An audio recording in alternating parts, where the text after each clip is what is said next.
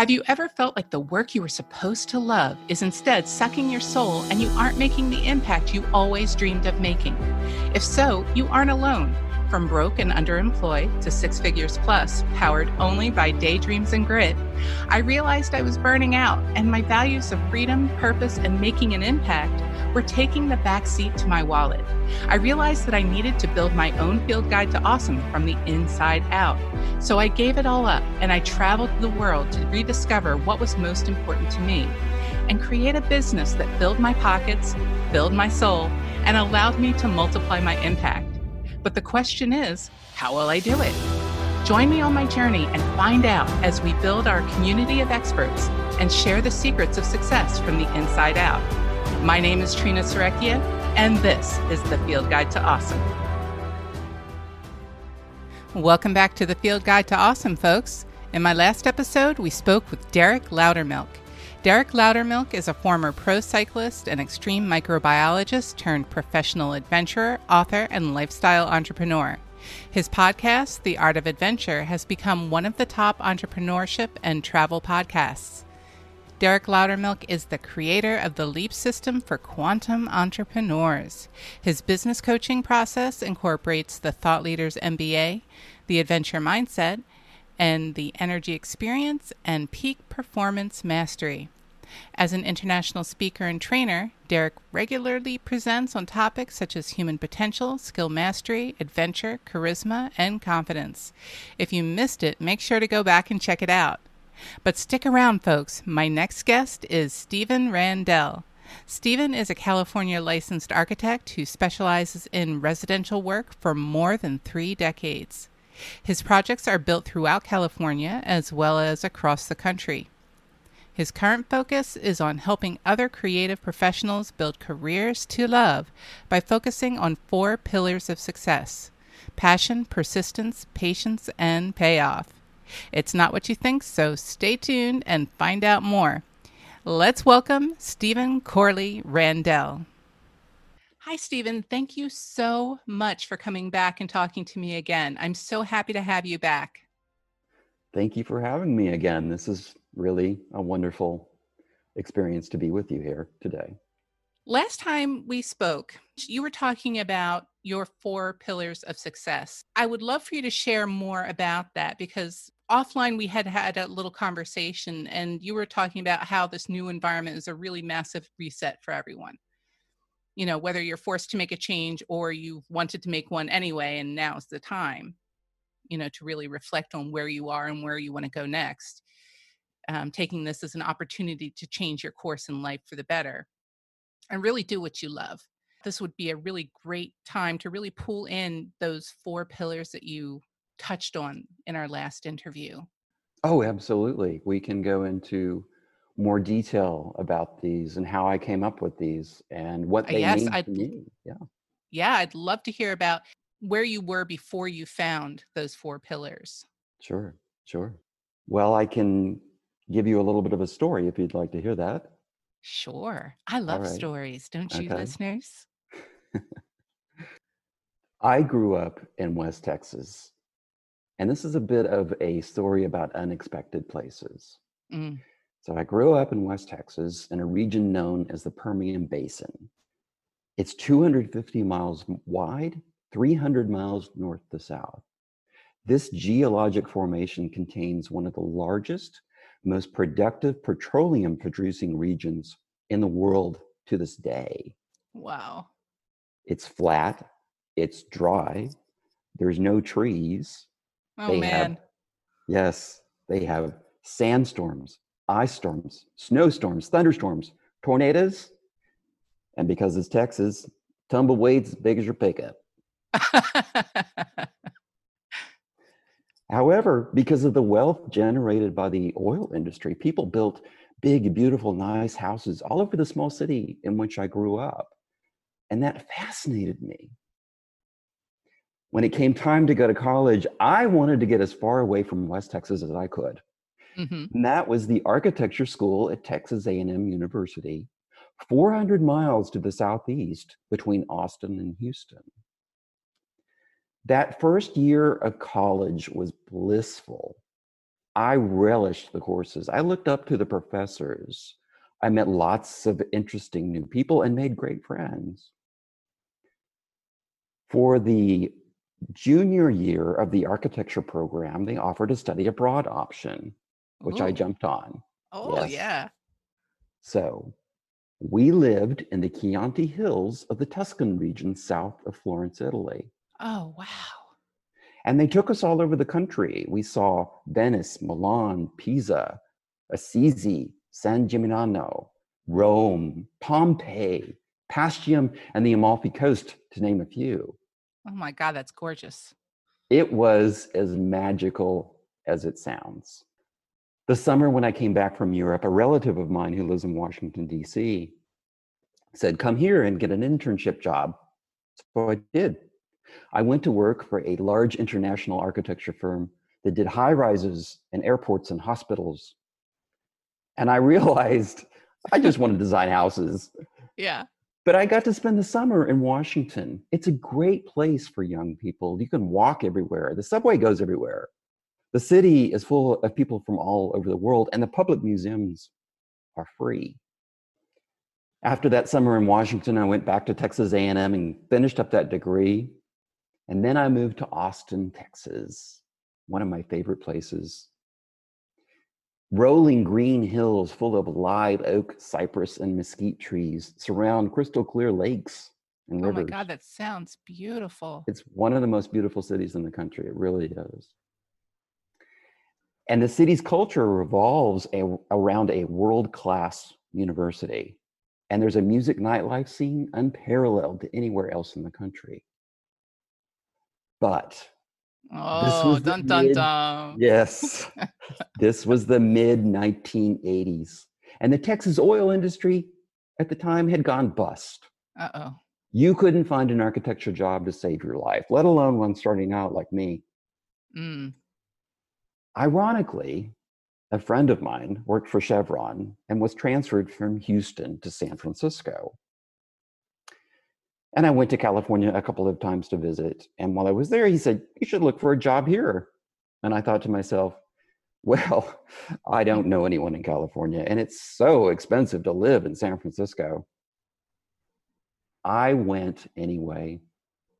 Within a month, I found my dream job I went to work for a prominent architect on the San Francisco Peninsula who did nothing but big, beautiful California houses of all styles. I was in heaven. That's thrilling. Greatest experience of my life. Since that time, I've done new houses, remodels, and additions for my clients in California.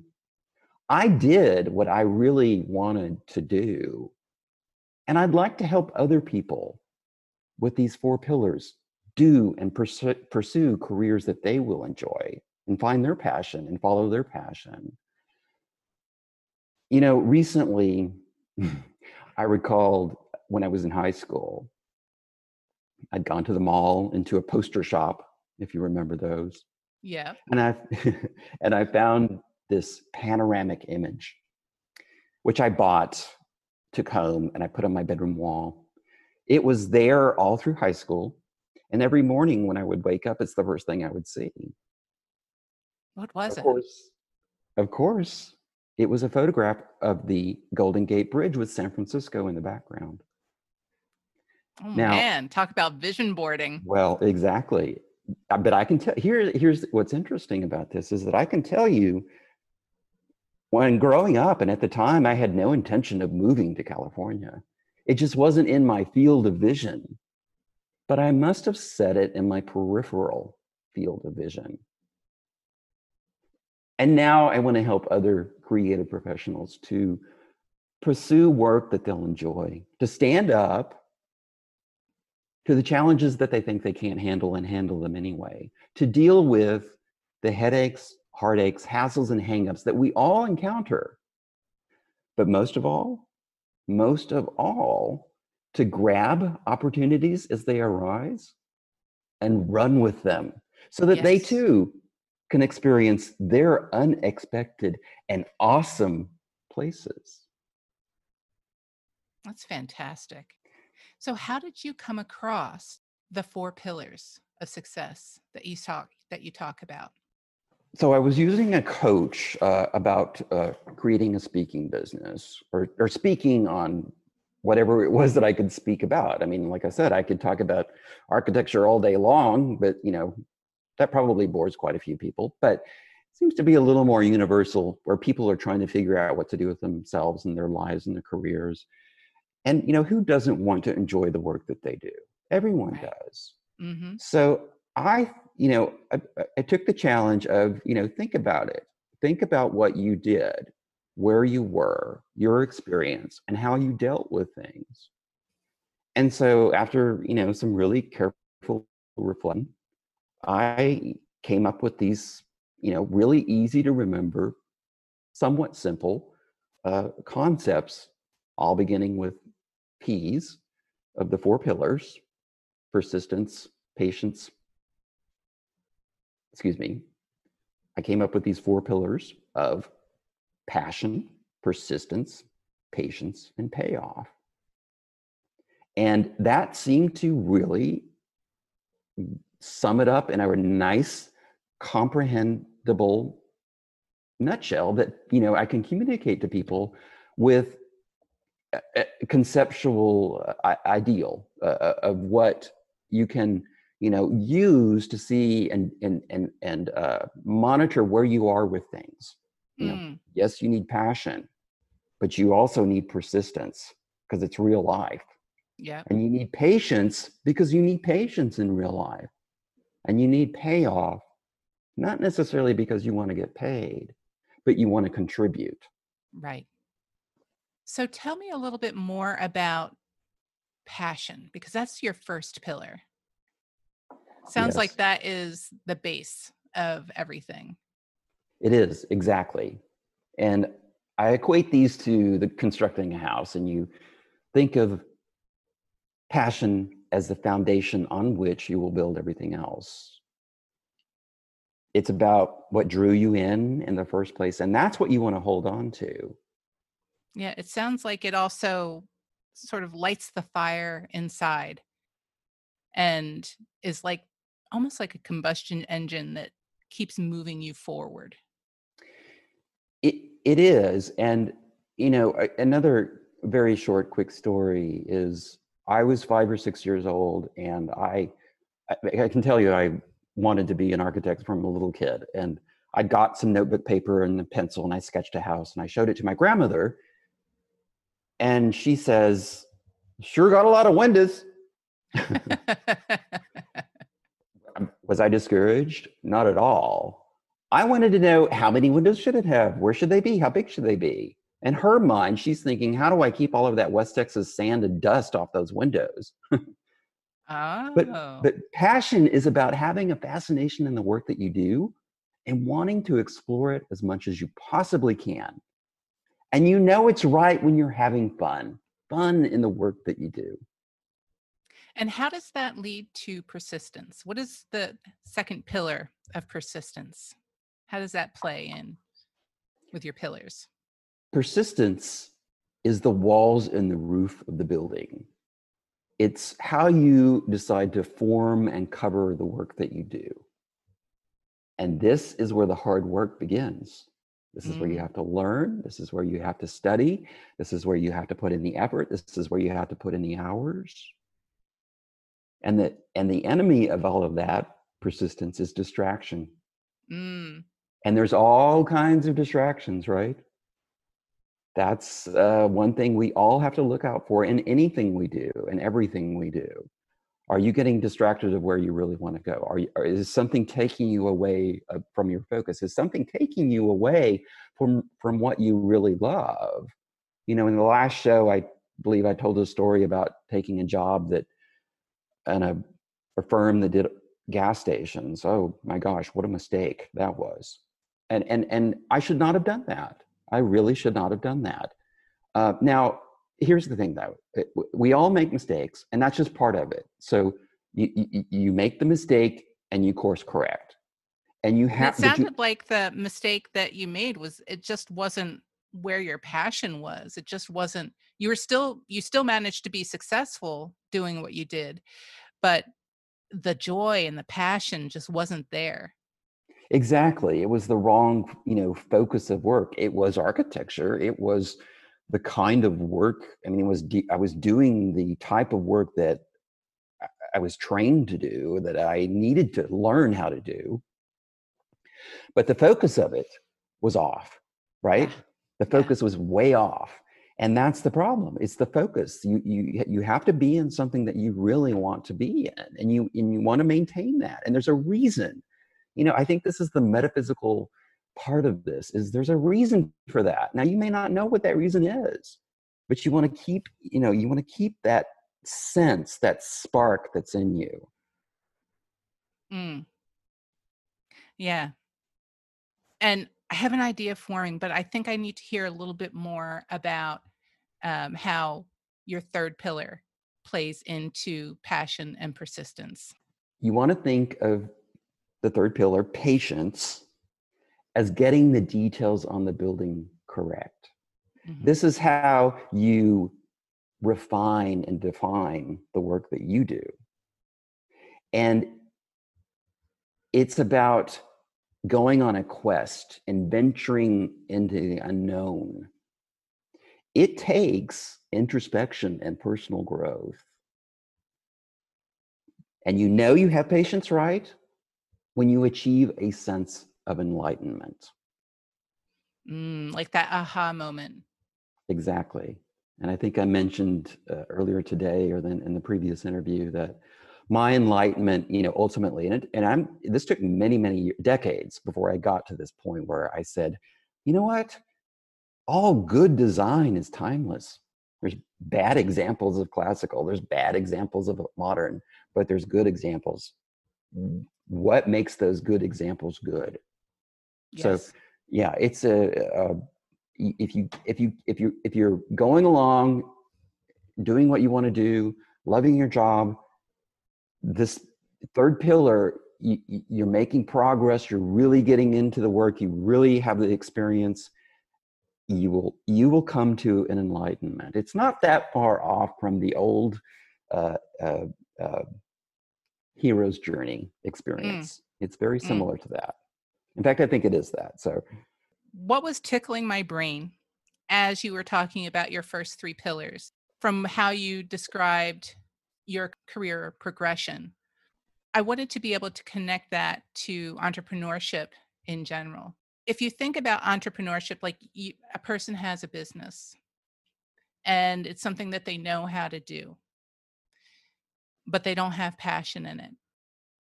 It's not necessary to throw it all away and create something new from scratch.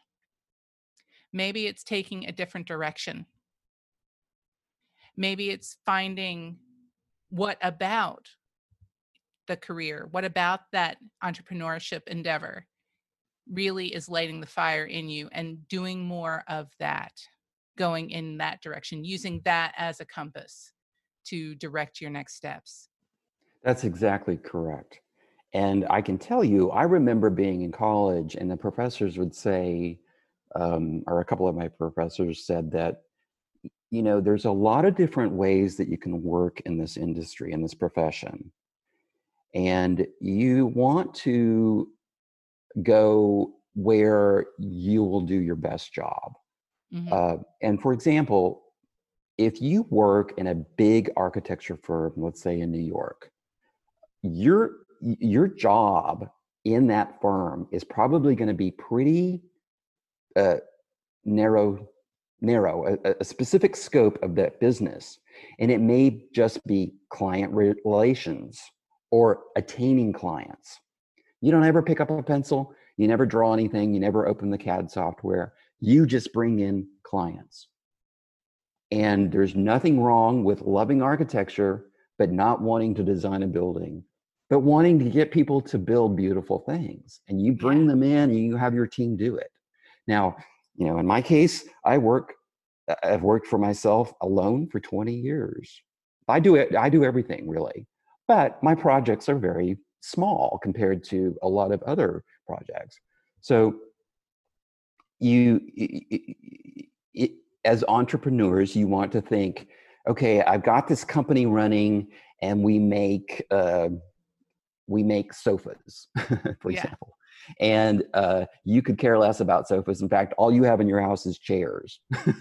and but what you love, what you love, is having a company that produces something that sells, that's successful in their sales, and you make that company run smoothly, and you have employees who who have a living and they're securely employed and you get joy out of that. You know you really have to find your your joy. And then you know you can delegate. You can uh, have a certain part of your company that does other parts that you you know are not good at.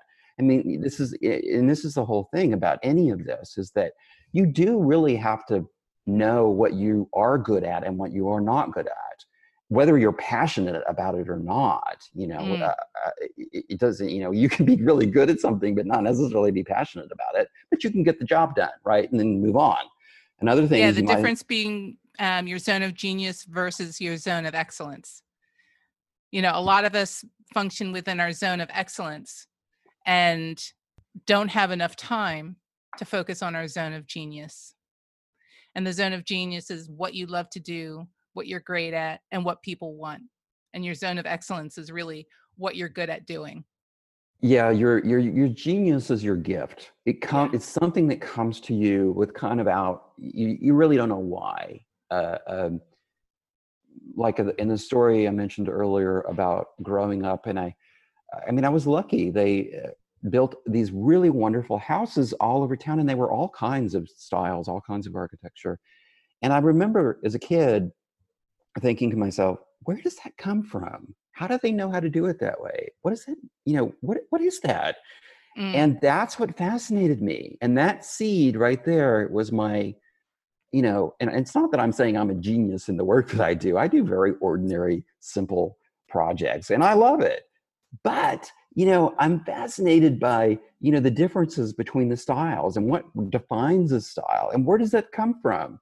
And it, you know, the great thing about architecture and what I love about it is that it is incredibly rich in its history, but it's also incredibly complicated.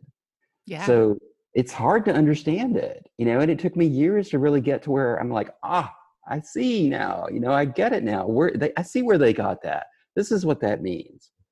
And uh, so I think it's, I think it's um, your your genius, your your gift is something that it, it just kind of comes to you and you don't really know exactly why.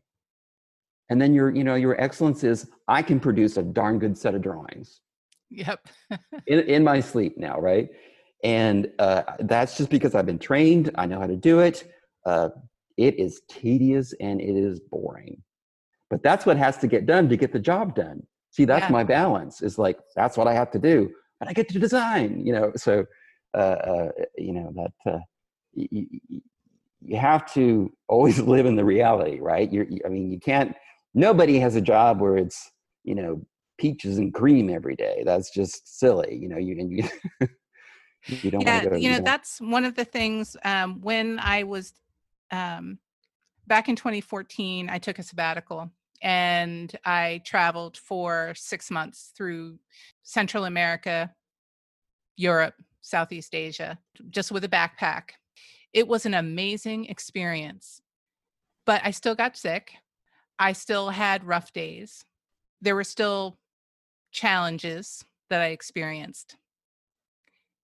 But the people back home who watched me saw me going on this fabulous adventure you know and they would tell me about their problems and it, oh it was also during the time of the polar vortex here in the northeast it was ridiculously cold i mean it was i can't even express how cold it was i wasn't here um, but my electric bill which i had basically turned my electricity down low was probably twice what i'd pay during the summer when i had my air conditioner running and that was just to keep the pipes from freezing.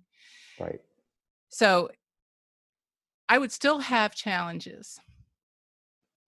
But what I realized during that trip was that you will always have challenges, there will always be difficult times. You will always have rough days. But the difference is you get to choose how you get to perceive it. You get exactly. to choose the kinds of problems that you will experience. I could be home in the United States freezing my tuchus off, or I could be in Paris where it is still cold, rainy, and a little wet. right. And mm-hmm. have a cold. But I get to have that cold in Paris and not stuck at home. Exactly. I get to decide how I want to live my life and where I live my life and where I create my business. And so I think no matter what, you're going to have challenges and you need that persistence to really move through that and the patience to move through that experience and to work through it. Precisely, precisely. And then we have the fourth pillar. Yes. The fourth pillar to building a career to love is payoff. Yeah. Think of payoff as the completed building. It's what the world is going to see. It's having gone to those unexpected places. And it's not about what you, it's not about what you return to yourself. It's about what you return to others. Along the way, you will gain a sense of empowerment and contentment, and that your life has purpose and contribution. Mm. Yeah, the payoff is sounds like purpose, leaving a legacy. It is. The payoff, you want to think about the payoff, or you know you have the payoff right when you deliver enrichment to others as well as yourself. Mm-hmm. You know, careers and work aren't easy you know, along the way, you'll encounter dis- along the way you will encounter disillusionment, obstacles, and confusion. It's just part of how it works. It's part of the game, right? It is. It is. I don't know about you, but for myself, when I think of the word success and what that actually means to me, it's not success when I'll I'll be happy when I have finally have this or I have that much money or I have um, this size business. It's I am happy now experiencing what I'm experiencing. I am satisfied with what I have, but I know there's more and I want to reach for that. But I'm happy in the moment that you get to enjoy each moment along the way. Exactly. So that when you get to that success, it's joyful, it's exciting, and it's also motivating because you know there's more. Exactly. I I want to make a point about all of this that I think is really really critical. And that is that you don't want to think of your life as a destination somewhere mm. down the mm. road. That is not life. I live in Palm Springs, California, around a lot of people who are retired. And they spent their lives doing, not everyone, of course, but some of them spent their lives doing things they really didn't want to do. They have plenty of money now, but they're not that happy. Mm. And I don't, I, I believe they're not that happy because they didn't have the experience. They didn't find joy in their everyday life. They did the grind, they put the money in the bank, and they got to the destination, big house, pool. I'm sad. Yeah, now I'm, what? Yeah, yeah, but now what? I'm bored to death. yeah. So you know, it's life is not a destination. It's it's it's an experience every day, and you want to find that joy every single day. And I mean, I'm talking about even the joy of like, oh man, that is an incredible sunset. You know, oh, let's go to the botanical garden. Let's look at the beautiful plants. And have that experience every single day, wherever you are. So that you know you're living life. You're not thinking about okay i need to have x amount of dollars in the bank by such and such a date so that i can have that place in florida you know in whatever year. No don't do that.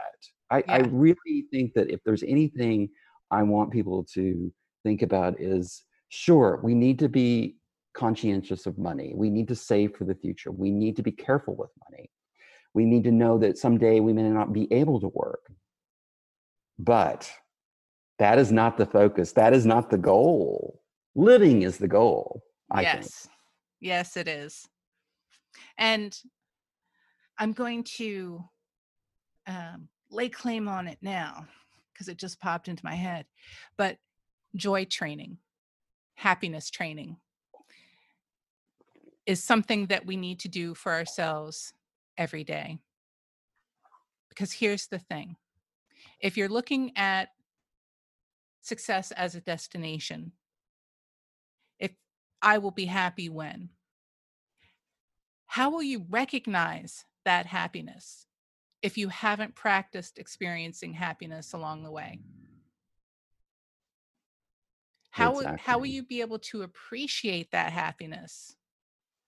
And how will you be able to make that happiness last? And one of the reasons that I bring this up is that um, I forget who I was having the conversation with, but when you think about your accomplishments in the past, like you've achieved something big, how long did that happiness last? For a lot of people, and I know for myself, I've I've experienced this, and I work every day um, to change that. Is that you know, I accomplished something big and I'm happy for a day, a, a week, a month, maybe. And then I'm on to the next, I was on to the next thing. You know, I, I've lost that happiness. Now there has to be more. And so now I'm unhappy and I'm working on reaching the next height, you know, that, that next level, whatever that is at the time. And what would it be like to be able to experience that payoff for a longer period of time? To have that payoff be something that is extended and is maybe even a constant state of experience. I think that is what you want. Yeah. You know, um, when I think about the projects that I've done, you know, I'm lucky in the kind of work that I do. Those buildings will be there for decades, if not hundreds of years, perhaps. I don't know. That is a really amazing feeling. I did that. I contributed to that. And someone is in that place now saying, Oh, I love this place. I love this house. It, I mean, there could, there's not anything, you can't buy that. You can't, you know, you can't uh, uh, just have that out of nothing. You had to put in the effort to may have made that happen. And that's a, yeah. a priceless feeling that's worth, you know, eh, is worth a great deal in the long run. Well, Stephen, it has been such a pleasure having this conversation with you. Thank you so much. Well, thank you for having me. This has been fantastic. Stephen, what do you have coming up in the next 12 to 24 months that you're really excited about? What big goal are you looking to achieve? Since we are in a very different situation right now, I am going to pursue more of the speaking, uh, perhaps course, uh, online courses for people, uh, whether that be in architecture or whether that be in career development or career focus. Uh, I'm not sure yet, but now is the time. I mm. think that you know I have I have uh, enough behind me now that I have an experience that I think I can relate to people, um, and I think that if I can give that to uh, your audience, that, that would be great. I uh, if I could just quickly go over the four pillars real quick. Um, that would be brilliant. Okay. So Think of these four pillars as context and support for your success. Why passion? Because we do better work when we're fascinated and engaged. Why persistence? Worthwhile hard work takes tenacity and commitment. Why patience? Because life is about introspection and personal growth. Why payoff? Because we are happier when we contribute to others' well being rather than elevating only ourselves. Mm. It's easy to remember these four pillars it is passion, persistence, patience, payoff. Beautiful. Stephen, where can people find out more about you? You can find out more about my speaking business at goodbonesarchitect.com. You can find out more about my architecture work through stephenrandell.com, which is Stephen with a V. And the last name is R A N, like Ran, and D E L, like Dell, Randell.com. Awesome. That'll all be in the show notes. Great. Thank you again, Stephen. It's been such a pleasure. Thank you, Trina. This has been wonderful. I'm very grateful. Thank you. Stay tuned for the next episode, folks. Next week, I'll be sharing a portion of an interview I did with Dr. Melissa McDonald for the Allies for Racial Justice Summit 2020. Dr. Melissa McDonald, or Dr. Mac, is a chiropractor in the Twin Cities. She specializes in sport and cares for athletes at all levels and works to ensure that everyone who wants to play can.